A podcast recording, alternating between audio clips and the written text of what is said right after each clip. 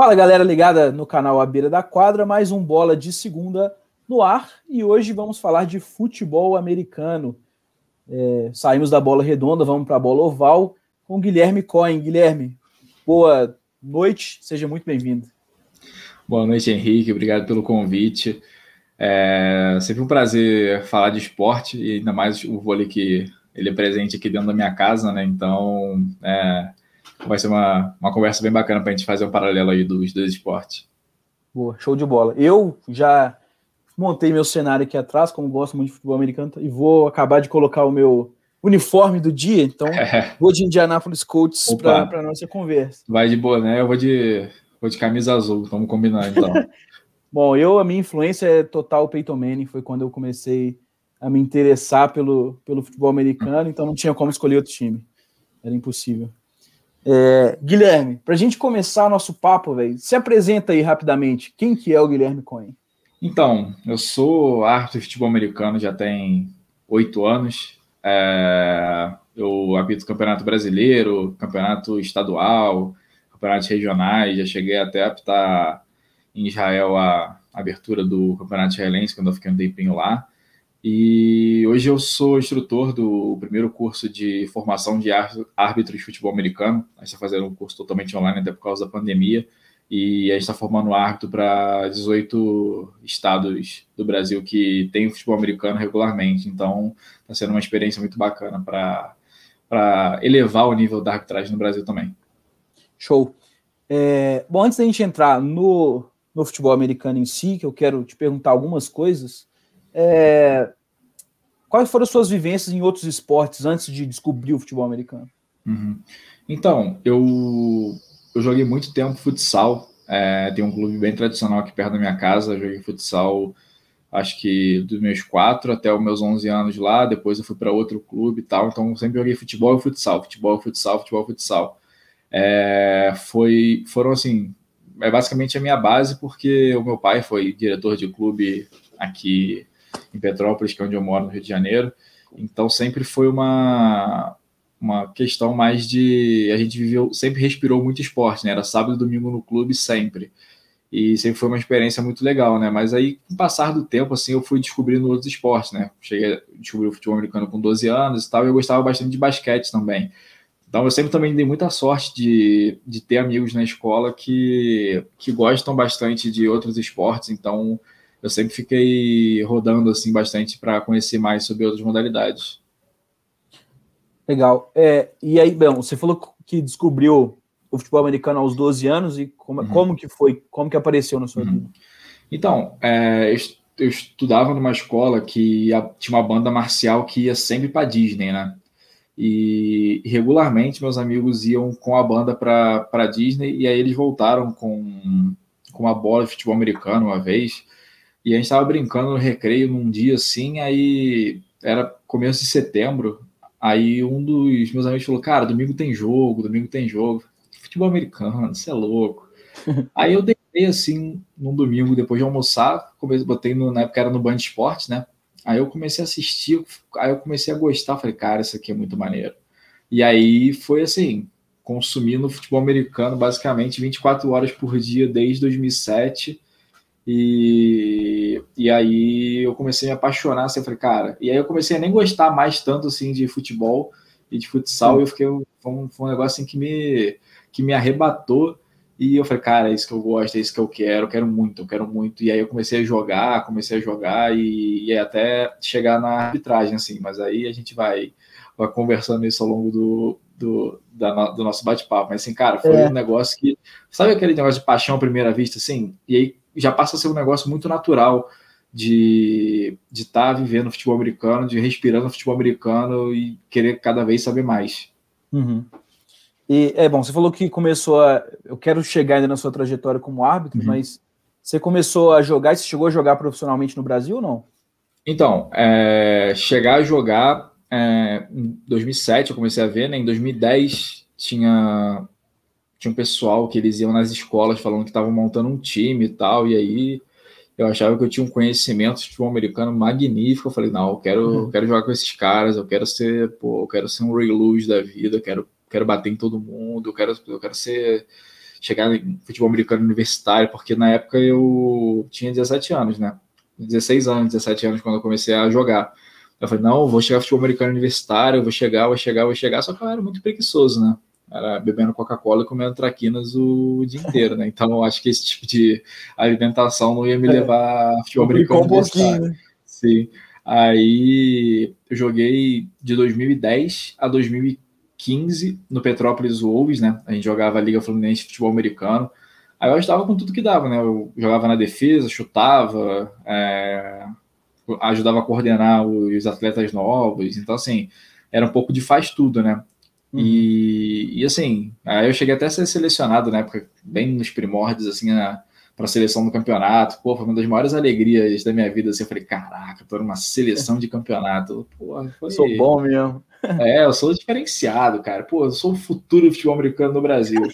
Talvez eu até fosse, né? Mas não jogando. Mas aí eu fiquei meio, putz, eu não. Eu não.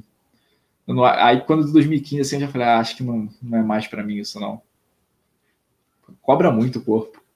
É, é, ser atleta nunca é fácil, né, Independente é. da modalidade, Exatamente. dedicar 100%, né? Uhum. É, e, e como é que deu esse estalo para virar árbitro? Porque você, você, hum. podia ter escolhido, sei lá, virar um treinador. Hum. É. é. O meu avô, por parte de mãe, ele foi árbitro, árbitro de futebol no, no, Rio Grande do Sul, assim, e aí todas as vezes que eu encontrava com ele, que eu conversava com ele, a gente conversava muito sobre arbitragem né, de futebol. E aí eu falei, cara, e eu comecei a ver na televisão os árbitros de futebol americano, pô, o cara chegava, anunciava na frente, usava um boné diferente. Eu falei assim, cara, eu acho que eu acho que eu quero isso aí, eu acho que eu vou, vou querer. E aí, quando a gente estava jogando é, a Lifa, que era o campeonato que a gente jogava pelo Petrópolis Wolves, é, era um campeonato, assim, amador, mas o pessoal achava que era, a gente achava que era nossa NFL, né? Uhum. E aí, quando foi 2012, é, a gente fez a nossa própria clínica de arbitragem, a gente ainda chamava de clínica ainda. É, aí a gente falou assim, pô, é, o time que estiver folgando vai apitar o jogo, né? Uhum. Aí. Só que na época, assim, eu já gostava muito de regra, porque eu ficava estudando regra, assim. Eu não entendia nada. Eu olho para trás, hoje eu sinto até um pouco de vergonha. Mas, tipo, eu olhava e falava assim: caraca, eu apito muito, porra, apito muito. E aí eu falei, cara, não, eu vou, eu vou apitar isso aí. Sei muito de regra e tal. Aí quando foi 2012, me chamaram para apitar um jogo em, Novo, em Teresópolis, que é aqui perto de Petrópolis, uma horinha de carro. E minha mãe não deixava eu ir de jeito nenhum. Pô, tinha 17 anos, época de Enem, porra, eu falei, não, mãe, deixa eu ir, pelo amor de Deus. Ela, não, não vai, vai não vai, não vai. É. Aí teve uma final em Itaperuna. Eu falei, mãe, me estão me, me chamando para botar uma final, cara. Aí ela, não, você não vai, você não vai. Aí eu falei, já é. Ela falou, quando você fizer 18 anos, tu vai, tu vai querer fazer. Cara, deu 18 anos, começou ali foi 2013 e e aí eu falei, não, cara, eu quero eu quero apitar, eu quero apitar. E aí fiz o meu primeiro jogo e a partir daí eu não parei mais. Aí de 2013 para cá eu optei todos os anos tirando 2020, né? Porque no Brasil só Sim. tiveram poucos jogos por causa da pandemia, mas foi uma foi um negócio assim que de 2013, né, a 2015 eu jogava e apitava. Aí de 2016 em diante eu comecei a só apitar. Sim. Cara, você comentou aí no início que você apitou final do campeonato israelense. Como é que foi? É, foi, a, foi, a, foi, a, abertura, né? É, ah, o que aconteceu? Eu, eu fui para. Em 2019, eu estava me preparando para fazer um, um intercâmbio em, em, Jerusalém, né? Ficar lá um tempinho. É, até por causa da religião e tal, queria ver como é que era a experiência de morar fora, conseguir umas, umas vantagens lá com o pessoal que organizava. E aí eu. E assim, Israel é um país muito pequeno, né? Então as coisas são relativamente perto. Aqui no Brasil, quando eu vou optar um jogo, é, o jogo mais perto da minha casa é no mínimo a uma hora e vinte da minha casa. É, lá em Israel, eu desci a rua, tinha o, o, campo que foi uma doação do Robert Kraft, né, que é dono do New England Patriots, que é o Kraft Center, é, Robert Kraft Sports Campus, que é um um centro assim que tem um campo profissional de futebol americano, um campo profissional de futebol e um campo para categoria de base. Então assim, cara, uma estrutura muito maravilhosa assim, placar eletrônico, coisa que eu nunca tinha visto na minha vida. Tanto que eu optei a minha vida inteira é, eu marcando o tempo no relógio E quando eu vi um, um relógio assim digital, não sabia nem muito bem como é que funcionava para avisar para a galera, porque era um negócio meio diferente. Mas aí quando, tipo assim, quando a menina da agência confirmou para mim, ó, você está confirmado para ir para Israel em outubro, eu mandei mensagem para a Federação é, Israelense de Futebol Americano e eu falei, cara, eu, tô, eu sou brasileiro, apito futebol americano na época tinha sete anos, né? Eu seis, sete anos e eu tô indo para Israel, eu vou ficar no bairro tal. E eles falaram, pô, é muito pertinho daqui e tal. E, cara, era realmente muito perto, assim. Era descer duas escadas, uma, uma ladeira e tava no campo. E aí, cara, foi foi muito bom, assim, porque eu optei em alguma cidade, uma cidade perto, né? E aí eu optei toda a pré-temporada, né? Eu fiquei lá de começo de, de outubro até começo de dezembro. E aí a temporada, a temporada começou de a pré-temporada começou em 8 de novembro e a abertura foi 28 de novembro. Então, assim, a quantidade de jogos que tinha era um negócio surreal. Eu fiquei, eu optei de verdade 20 dias e uhum. optei basicamente oito jogos. E aí eu fui escalado para apitar a abertura do Campeonato Israelense. Era Jerusalém contra Haifa. E eu falei, cara, isso aqui é muito maneiro. Só que aí, tipo, já tava no final para mim. Aí eu sabia. Aí eu, tanto que foi o jogo que eu acabei o jogo e fui para o aeroporto para para vir embora. Eu tentei até estar em Portugal, mas eles nem me responderam. O pessoal lá era eu com o Instagram para responder. Nossa, que legal, velho. Deve ter sido a experiência de outro mundo, assim. Cara, é diferente. Quando você apita inglês, assim, porque sempre assim, tem minha vida inteira falando português, né? Uhum. E, é, você apitar em inglês é, é diferente, né? Às vezes os caras acham que você não vai entender o que, que eles estão falando, aí você ouve você fala, pô, deixa para lá, não. Deixa ele fingir que eu não sei o que está acontecendo aqui, mas é uma experiência sempre muito muito difícil, cara. Ainda mais que é outro país, às vezes cara, os caras falam um hebraico, a única, a única frase que eu sabia falar em hebraico era Nilo Medaber Ivrit, que aí eu não sei falar hebraico. Aí eu ficava. O cara podia falar hebraico comigo me xingar hebraico, eu não queria saber. Bom, vamos voltar para o Brasil. É, antes a gente entrar aí na, na questão do, do curso de formação, que eu acho que é um tema bem legal para a gente falar aqui também. É, como é que você vê o cenário do futebol americano no Brasil hoje? É lógico que o, que o cenário evoluiu muito em pouquíssimo tempo, né? Sim. É, mas como é que você enxerga hoje o futebol americano no Brasil? Cara, eu acho que é uma potência, né? O, a modalidade de futebol americano no Brasil. O brasileiro tem muito disso de gostar muito da cultura do americano, né? Você pode ver que a NBA está tomando proporções gigantescas aqui no Brasil. E eu acho que a NFL é um, é um produto que, que ainda vai cair nas graças do brasileiro. É, talvez é, haja algumas restrições assim em relação ao desenvolvimento do futebol americano para o grande público, porque um jogo geralmente são duas horas e pouquinho, três horas, e você ocupar isso numa grade de TV aberta é, é, é muito difícil. Mas eu vejo assim, cara, pessoas muito bem intencionadas, tipo, obviamente, qualquer esporte vai ter gente que é do bem e gente que, que não é. Então a gente tem que se preocupar com as pessoas que estão preocupadas em fazer alguma coisa pelo esporte, né? É, agora tem a Liga BFA, que, que tem pessoas que, que eu acredito muito que vão conseguir alavancar o futebol americano no Brasil, já conseguiram emplacar a final na ESPN é, em 2019. É, agora mudou a direção da Confederação Brasileira de Futebol Americano. Também acredito que eles têm potencial para trazer coisas boas para nossa comunidade.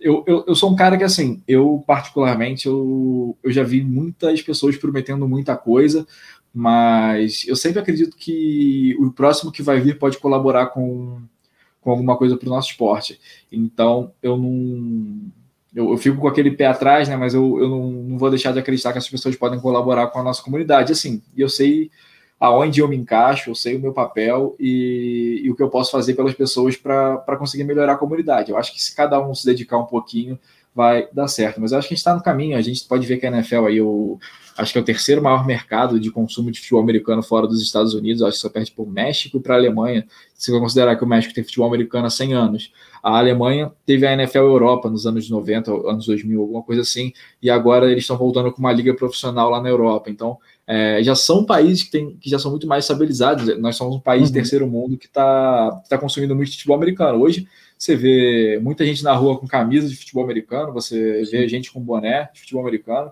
e cada vez consumindo mais conteúdo, seja nas redes sociais ou seja em produtos. Sim. É, bom, eu falei que a evolução foi muito rápida, porque eu me lembro que aqui em BH é, era Minas Locomotiva, uhum. e eu lembro de ter ido a um jogo no campo da PUC, né, Universidade Católica aqui, uhum. e, bom, sei lá, deviam ter 20 pessoas assistindo o jogo, uhum. tirando familiares, etc. E eu me lembro de uns dois ou três anos depois, eu fui na final do campeonato, no Mineirão, e uhum. com muita gente, com muita Sim. gente. Sim. É, é, Como é que o futebol americano em Minas cresce muito rápido. O é. Minas cresce muito rápido. Hoje o Minas Locomotiva é a América Locomotiva. O, tem o Galo Futebol Americano também. Em 2019 eu ter a, a final do Campeonato Mineiro na Arena Independência. Inclusive, uhum. deixar aí minha reclamação, porque eu nunca vi uma água no chuveiro tão quente, queimou até meu pé lá na Arena Independência. Então, assim, cara, negócio de, de maluco, cara. Estrutura, assim, é, já pitei em tudo que é campo, você pode imaginar. Já pitei no interior de Minas, em São João do Pomuceno, que o vestiário era para uma pessoa por vez. E aí você apita num, numa arena independência, você fala, putz, a gente está num caminho legal. É, então, assim, é, pô, o futebol americano em Minas cresce muito rápido, cara. Tem pessoas muito bacanas e muito bem intencionadas aí. Os campeonatos são sempre bem organizados, é, com bons campos. Tem jogo, às vezes, no Sesc Venda Nova também, que é uma Sim. estrutura que recebeu o Brasil na Copa do Mundo de 2014. Então, cara, vou te falar que Minas tem uma das melhores. Minas Belo Horizonte, assim, tem uma das melhores estruturas que eu, que eu já fui em relação ao futebol americano.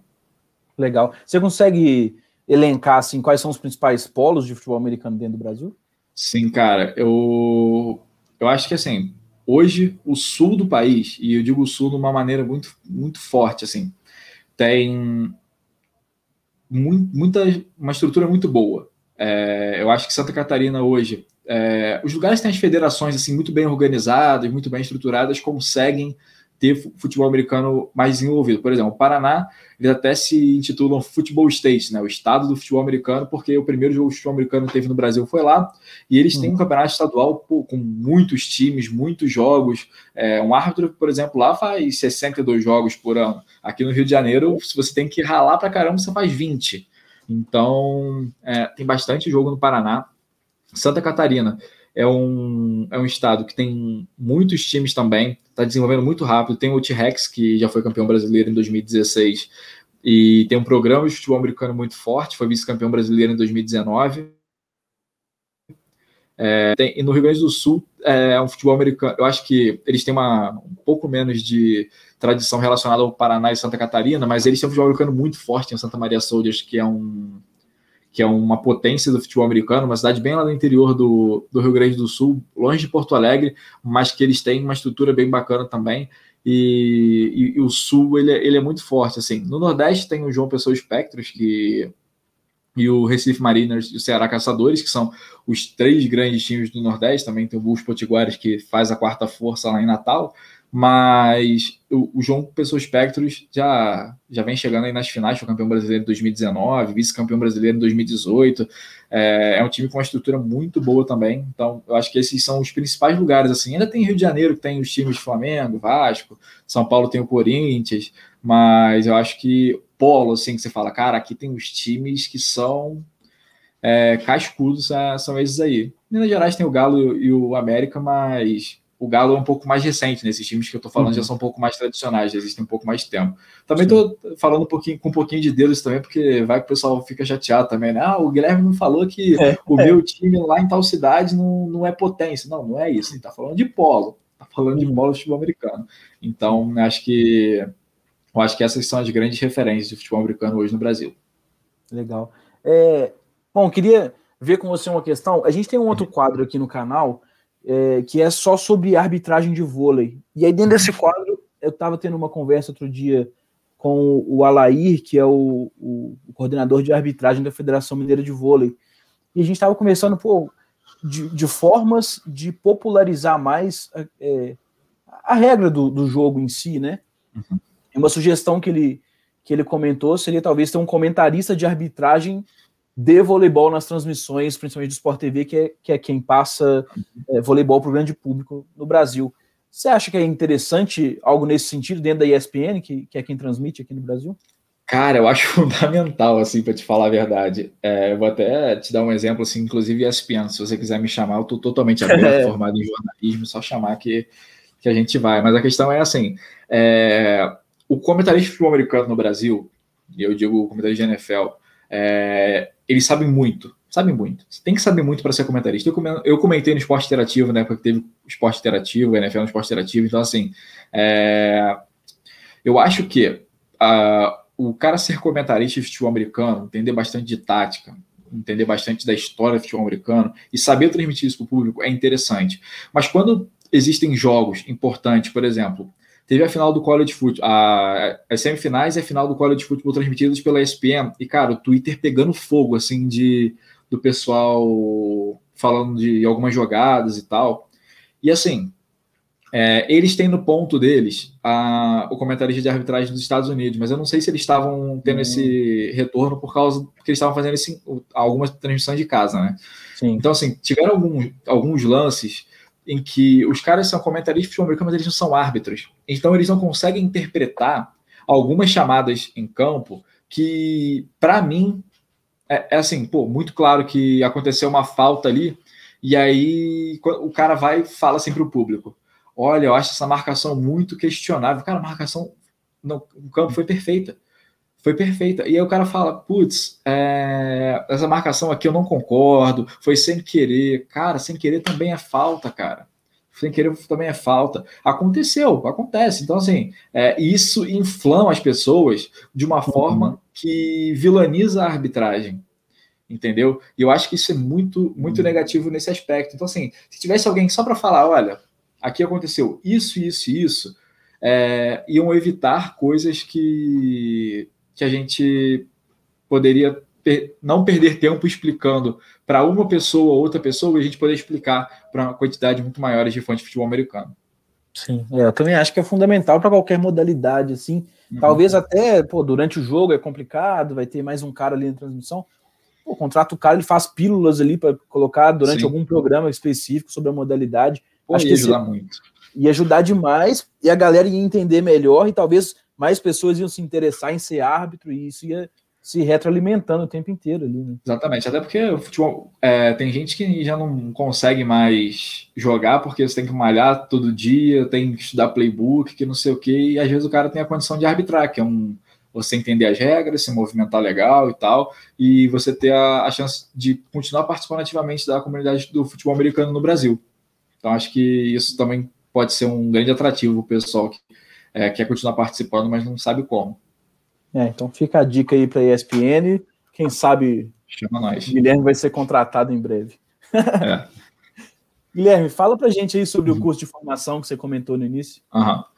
É, então, o, o, curso, cara, ele. Eu vou te falar que é, ele começou com uma ideia muito pequena, assim, em relação a. Tomar. Porque eu estou fazendo o curso junto com a Giane Pessoa e o Marcos Gomes. A Giane, hoje ela é árbitra de Santa Catarina, o Marcos, ele é árbitro do Distrito Federal.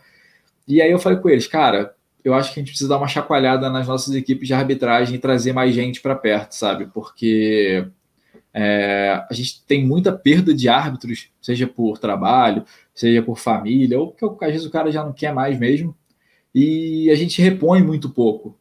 Então eu falei, cara, vamos aproveitar esse tempo e vamos fazer um, um junto nós três.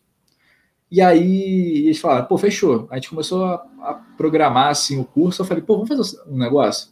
Eu sei que tem um monte de gente que é diretor de arbitragem e esses caras estão muito ocupados. Ainda mais por pandemia, o cara tem que, o cara às vezes é empresário, tem que, pô, não consegue nem mais pensar em arbitragem.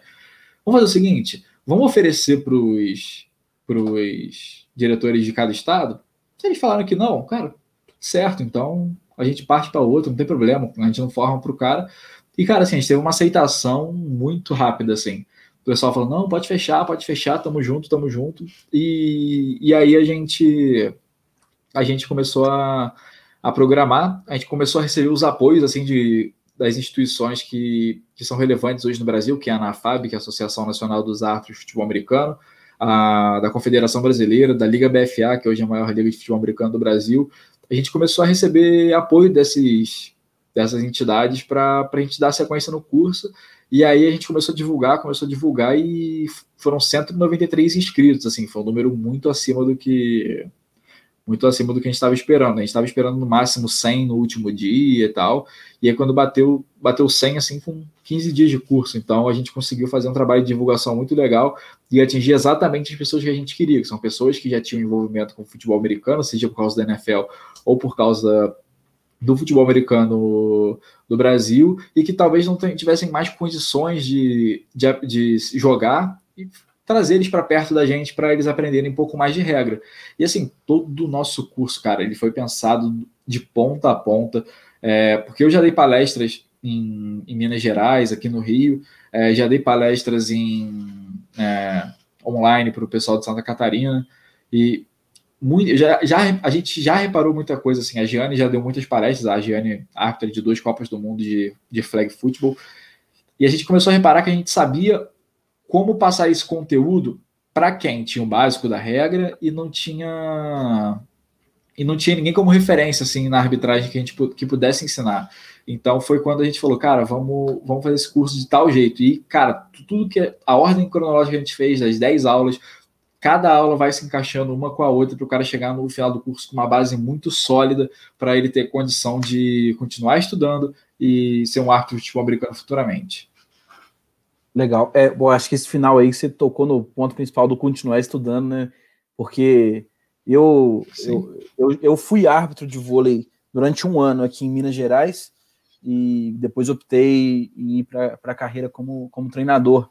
Mas, putz, ser árbitro não é fácil, né, velho? É, não é Sim. fácil, não, tem que estudar é. para caramba. O vôlei, eu acho que ele tem uma regra que quando o árbitro está em dúvida, ele pode voltar o ponto, né? Alguma sim, coisa assim. Sim. Então, só que eu penso, eu, eu, quando me falaram isso, eu falei, cara, que doideira. Imagina o jogo tá pegando fogo, às vezes é. o negócio é muito claro, aí o árbitro fala, não, vamos voltar ao ponto. Cara, isso aí deve dar uma perda no gerenciamento do jogo, que deve ser uma é. loucura. Mas, assim, é uma regra bem, bem interessante, assim, às vezes tem jogo que a questão tá muito difícil e tal, mas arbitrar vôlei, o pessoal deve achar que é fácil, que é só ficar lá em cima do, ah. do totemzinho. Não sei nem se é totem, deve estar tá falando mó besteira do mundo. Não, mas pode chamar de totem, cadeira. É, tá lá na cadeira, e ou ficar só vendo bola na linha e tal, mas deve ser assim, porque é tudo fração de segundos, né? Então. É muito rápido. É muito rápido. E, e muito detalhe de regra também, que, que não é fácil. Cara, então, beleza. A pessoa foi lá, fez o curso, uhum. saiu do curso, ela já tá apitando, como é que ela faz? Então, é, uma das coisas que a gente propôs, tá, para os diretores de arbitragem é que eu, a Giane e o Marcos, a gente vai montar um feedback de cada pessoa dos cento e poucos inscritos, dos 190 inscritos. Assim, tem gente que já sinalizou que não quer apitar, só tá vendo porque quer aprender um pouco mais de regra. Assim, quem quiser apitar, a gente vai passar o feedback para o diretor local do estado dele. Então, por exemplo, o Henrique de Minas Gerais está fazendo o curso. Eu vou passar o feedback pro, eu vou passar o feedback pro pro Pedro, que é hoje o presidente da Associação de Árbitros de Minas Gerais, vou falar, ó, o Henrique, cara, estudioso, é um cara muito atencioso, tira bastante dúvida, consome bastante conteúdo, então eu acho que é um cara que tem futuro. Porque assim, cara, a gente no olhar, no tato, assim, a gente já consegue saber quem, quem tem potencial e quem não tem. Mas assim, a gente está vendo que a, a turma está surpreendendo muito a gente muito, porque é uma galera muito engajada que está estudando muito. A gente preparou materiais de conteúdo, assim, cara, com conteúdos de altíssimo nível para eles, testes que os árbitros da NCAA fazem, testes que os árbitros da NFL fazem, vídeos que a Federação Internacional disponibiliza, tudo assim, mastigadinho, que é só o cara clicar no link, abrir e estudar. Então, a gente preparou um, um, um sanduíche de conteúdo para eles, para eles estarem terem mais é, a maior quantidade de imersão possível.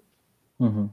É uma curiosidade que eu tenho, porque assim, aí comparando com o vôlei de novo, no vôlei, quando você faz o curso de arbitragem, você se torna um árbitro aspirante a regional, uhum. e aí o vôlei tem a vantagem de ter diversas categorias de base, diversas idades, e ali o cara vai apitando e aos poucos ele vai crescendo dentro da carreira, fazendo outras provas, até se tornar um árbitro nacional ou, ou internacional, enfim. Como uhum. que faz isso no futebol americano? Porque tem muito menos jogo, né? Sim, a quantidade de jogos é infinitamente menor, mas assim, uma coisa que eu aprendi até por, por experiência própria é que se você se dedicar, você se preparar, você está pronto para as oportunidades, você você vai chegar onde você quer chegar. Quando eu comecei a apitar, é, só fazendo um paralelo rápido, quando eu comecei a apitar lá na Lifa e tal, cara, meu sonho era apitar com os caras do Rio. Jean-Pierre Soares, que é um, é um, dos melhores árbitros mais antigos do Brasil, Daniel Vasquez, que é o, o cara, minha referência. É, são, eram caras que eu queria apitar com eles. E, cara, nunca acontecia. Nunca acontecia. Isso de 2012 a, a 2017. Teve um dia que o Jean-Pierre me ligou e falou: Cara, tô precisando de dois árbitros aqui no. Tô precisando de dois árbitros aqui no amistoso. Pra estar com a gente. Cara, eu cheguei antes, primeiro a, a se arrumar, é, primeiro a fazer os procedimentos todos. É, eu estava pronto tecnicamente, fisicamente. Não, fisicamente eu estava meio gordinho naquela época, mas é, eu estava eu tava pronto. E aí, depois do jogo, os caras falaram: pô, cara, você mandou muito bem, parabéns. Então, o, Jean, que é o cara que escala, já estava de olho em mim. Então, assim, ele sabia que eu tinha é, como colaborar. É, então, assim, hoje, o cara, quando começar, provavelmente ele vai ter um primeiro ano com um pouquinho menos de jogos, até normalizar as coisas também. É, às vezes ele vai, vai pegar numa vaga de um cara que não pôde ir, um cara mais antigo, mas assim, eu vou sendo bem sincero, e isso é uma coisa que está acontecendo em todos os estados do Brasil. É, quando o número de jogos caiu, eu vou te falar que o interesse da galera em estudar um pouquinho também diminuiu. Então, assim, se chega um cara que está estudando, está disposto, está com, com sangue nos olhos, cara, é, bem provavelmente eu vou falar para o diretor local, falar, cara, esse cara, coloca ele no joguinho só para você ver qual é, entendeu? E aí o cara vai pegando de joguinho em joguinho, tem que rever o vídeo, é, ler o livro de mecânicas para ver se o cara está se movimentando direito e a partir daí ir evoluindo. Não tem como o cara chegar e, ah, primeiro ano do cara, o cara vai fazer 40 jogos. É, é muito difícil fazer isso. É, então, acho que o cara vai pegando jogos de pouco em pouco, de pouco em pouco, até ele ganhar a confiança da, do cara que escala. Uhum. Isso é muito importante. E seguir estudando e assistindo o jogo pra caramba também. Né? É, cara, pô, eu mesmo, assim, a minha rotina de estudo é um negócio muito intenso, assim. É, a gente, eu não apito desde novembro de 2019, não tem previsão de quando eu vou voltar a apitar, mas eu tenho comigo que quando os jogos voltarem, eu quero estar tá muito bem fisicamente, então, assim, de 2018 para cá, eu já perdi 20 quilos, então foi um negócio que eu falei, não, eu quero estar tá bem fisicamente para fazer as chamadas legais. É, eu, segunda-feira, eu faço os testes da NCAA que a gente tem acesso, né, que a gente comprou o acesso das, das NCAA. Terça-feira tem o nosso grupo de estudos com os árbitros de Minas, Pernambuco, é, Distrito Federal, e depois desse estudo, já vou para o estudo dos caras da NCAA, tem um grupo de estudos, na quarta-feira, é, eu não consigo ver tudo de terça, então já continuo estudando. Quinta-feira, já pego uns testes que eu estou conversando com um árbitro americano. Ele já me manda os testes, eu faço, envio para ele, a gente vai discutindo regra. E assim, cara, é muito vídeo. É muito vídeo. Eu tenho uma playlist no YouTube com 270 vídeos assim que eu cortei durante a pandemia. Então, cara, é vídeo, vídeo, vídeo, vídeo, vídeo. E aí vai entendendo o que está acontecendo em cada jogada, vai treinando seu olhar. Então, é, se o cara achar que ele vai ler o livro de regras uma vez, fechou, tá pronto, cara, esse cara não vai chegar a lugar nenhum. É. Guilherme, aí eu vou te fazer uma pergunta bem de curiosidade mesmo, uhum. eu não sei nem se você vai saber me, me, me falar certinho. Uhum. É, como é que funciona a formação de árbitro nos Estados Unidos? Você uhum. sabe como é que funciona de cursos, de níveis, como é que o cara faz para chegar na NFL? Então, eu, eu estava conversando bastante com, com alguns árbitros americanos para tentar entender como é que era o processo, né?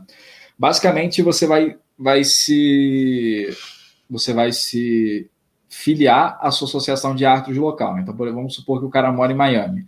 Ele vai se, se inscrever né, na associação de árbitros de Miami, ele vai fazer alguns cursos de, de regra para se aprimorar, e todo ano vai ter os cursos de reciclagem, todo ano vai ter esses cursos. Aí ele vai começar a apitar, vai começar a apitar. Aí vamos supor que ele começou apitando jogo de criança, foi para de adolescente, é, adolescente, assim, 14, 15 anos, depois foi para os 16, 17 anos, é, que é o, a última série do, do high school, né, que é o ensino médio dos Estados Unidos. Depois disso, se ele estiver apitando muito legal, provavelmente ele vai ser indicado para alguma conferência menor da NCAA.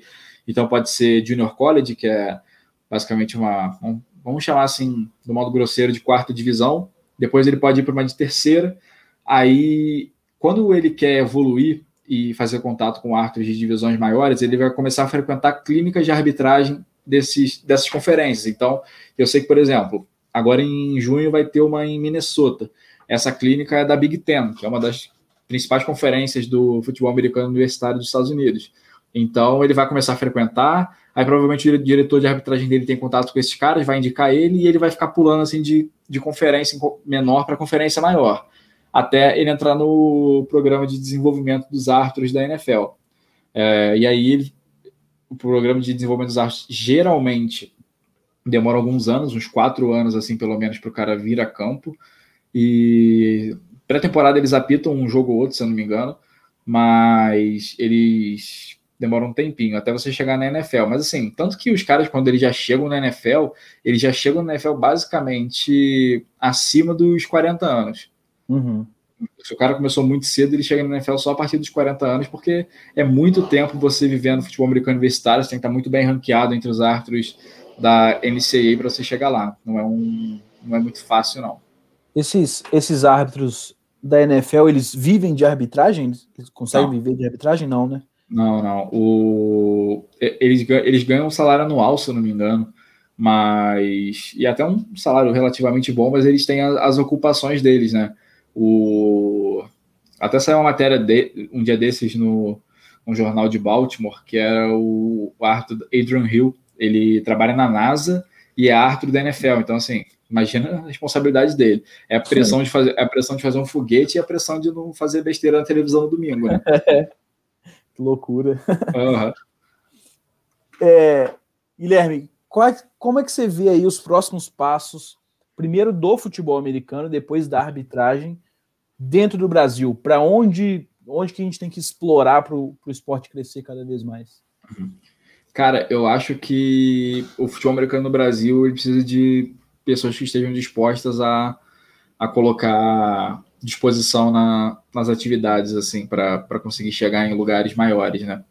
O, eu, eu acho que investir mais na base seria um, um projeto interessante para desenvolver o futebol americano no Brasil. Começar com flag football, que é um esporte até teoricamente mais barato, pelo menos para inserir o futebol, o futebol, americano na vida das, das crianças, seja em comunidade, seja em escola, mas eu acho que o primeiro passo é, é aumentar o número de praticantes do Brasil, né? A gente sabe que para o cara começar a jogar futebol americano é muito caro, então pô, vamos botar, vamos inserir essa criança num, num universo onde é mais barato, que ela pode jogar descalça, que ela pode jogar no campinho de terra, que ela pode jogar com uma bolinha menor, não, não, precisa ser tão profissional assim. Já o mesmo quando apitei, cara, tipo, era um árbitro apitando, as crianças mesmo eram super, super honestas, então elas botavam um conezinho para marcar a bola, um outro conezinho para marcar a distância das sete jardas, e, cara, elas não trapaceavam, era, tipo, super honesta, porque elas estavam brincando, elas estavam praticando esporte, então, assim, lá eram, cara, 500 crianças em vários campos, assim, então, eu acho que se a gente conseguir chegar em alguma coisa parecida com isso, é, numa grande cidade, por exemplo, como São Paulo, um sábado, ter 500 crianças jogando futebol americano, cara, a criança passa a semana inteira pensando nisso. Porque quando eu era criança, jogava futsal perto da minha casa, eu saía do treino no sábado, pensando no treino do outro sábado, no jogo, e era, aquilo era a minha vida. Então, assim, inserir uma modalidade nova para essas crianças terem uma, mais uma opção de entretenimento. Eu acho que isso vai dar uma base legal para a gente ter mais fãs de futebol americano, para a gente ter mais atletas de de alto rendimento, e com isso surjam mais times, mais campeonatos, mais campeonatos de base, é, para a gente começar a fomentar o esporte é, de baixo, né? Que a gente começou a fomentar o esporte de cima, no adulto. Sim. Então a gente tem que começar a construir a base para dar o suporte para o futebol americano adulto, né? Eu não chamo nem de futebol americano profissional, porque eu acho que profissionalismo de verdade no Brasil ainda vai demorar um pouquinho, assim, de você ter times com todo mundo recebendo, vai ter um, vai ter dois, hum. mas eu acho que 10, 20 anos, a gente tem a chance de talvez ter um, um campeonato mais equilibrado, mais profissional, se a gente levar em consideração o, é, o desenvolvimento que vai ter a partir de agora no futebol americano no Brasil. E, cara, para arbitragem, eu não espero nada menos do que pessoas que estejam dispostas a se doar à arbitragem. É, hoje, a, a minha vida é futebol americano, a minha vida é arbitragem de futebol americano eu não tenho nenhum arrependimento com as escolhas que, que eu fiz em relação ao futebol americano. E eu não estou nem falando que as pessoas têm que viver o futebol americano, mas elas têm que estar dispostas a acreditar que, que isso faz diferença na vida delas e que você ir para campo no domingo, talvez você ficar longe da sua família no, no domingo, é, vai valer a pena porque você está fazendo algo, algo muito importante para o futebol americano. e querer melhorar sempre, cara. Para mim, uma, a maior questão do futebol americano hoje é cada jogada para mim é um grande desafio de não saber o que, que vai o que, que vai ter depois daquele snap, que, depois de começar aquela jogada, o que, que vai acontecer. Para mim é sempre um desafio e sentir que eu estou acertando esses desafios que, que o jogo propõe, é, para mim, é a maior marca de, de superação que eu posso ter como árbitro. Show de bola. Guilherme, já caminhando para o nosso final, tem 40 minutos já de papo, velho, passou Sim. voando. Uhum. É, eu queria que você, você. Bom, vai que um cara que é fã de futebol americano caiu aqui no nosso vídeo uhum. e, e quer conhecer mais sobre arbitragem ou quer praticar futebol americano. Quais são os caminhos que ele tem que procurar, com quem ele tem que falar para ele uhum. começar a entrar nessa, nesse mundo? Então, vamos lá. Se você quer jogar futebol americano, é, eu acho que o primeiro caminho é você procurar se tem time na sua cidade. Se não tiver um time na sua cidade, procurar um time na sua região. Hoje é muito difícil você ter uma região que não tem um time de futebol americano perto, assim. Talvez uma cidade a uma hora, alguma coisa assim. Ou se você não encontrar de jeito nenhum, procura a associação de futebol americano da sua região para perguntar para eles um lugar que eles podem te direcionar para você ter a prática, né? Ou se você for muito corajoso, você monta seu próprio time de futebol americano na sua cidade e começa a convidar o pessoal. É assim que a maioria dos times surgiu no Brasil. Se você quiser apitar, procura árbitros, arroba árbitros.fabr, a gente troca uma ideia e a gente o que a gente pode fazer para te ajudar, o curso já está em andamento, não tem mais como se inscrever, mas a gente consegue te direcionar pelo menos uns conteúdos para você ir se preparando para a próxima vez que, que tiver um curso. Então, é, conteúdo e disponibilidade das pessoas que querem te ajudar você vai ter. Então, não tem como, como você não adquirir conhecimento para virar um árbitro futuramente. Sensacional. Guilherme, pô, quero te agradecer demais, velho, por ter, primeiro, dado desde o primeiro contato, já ter topado vir aqui conversar, né? Um canal de vôlei que, na, na verdade, não tem nem muito a ver, né? Mas a gente quer bater nessa bola entre os esportes. A gente é, deixou a bolinha hoje um pouquinho mais oval para conversar é. com você. É, então, te agradecer demais pela conversa, porque também é um assunto que eu gosto demais, uhum. e, e, manter as portas abertas aqui para sempre que, que a gente do vôlei puder ajudar o futebol americano em alguma coisa, saibam que temos um parceiro aqui também. Pô, claro, cara. Pô, o prazer é tudo meu quando você me convidou. Eu pensei, ah, deve ser alguma coisa relacionada a fazer um paralelo do, do esporte e tal. É, então, assim, cara, para mim foi um prazer enorme. Eu gosto muito de falar de futebol americano e poder levar até para outras para outras diretrizes ou futebol americano em si. Então, cara, quando você quiser bater mais papo sobre futebol americano, se um dia você falar, cara, pô, vôlei não quero mais, pô, vôlei é. não dá, pode vir pro futebol americano que vai ter espaço para você também. Boa sorte na carreira de treinador, tomara que você chegue aí numa seleção brasileira e dê muita alegria para nossa nação, né? Valeu, valeu demais. Galera tamo que tá assistindo, junto, muito obrigado, tamo junto. Passeiem aí pelo canal que tem tem, tem conteúdo sobre vôlei, sobre basquete, karatê, bobsled, o que vocês imaginarem, a gente já conversou aí também. Fiquem atentos no nosso canal, beleza? Valeu, galera. Até mais. Valeu.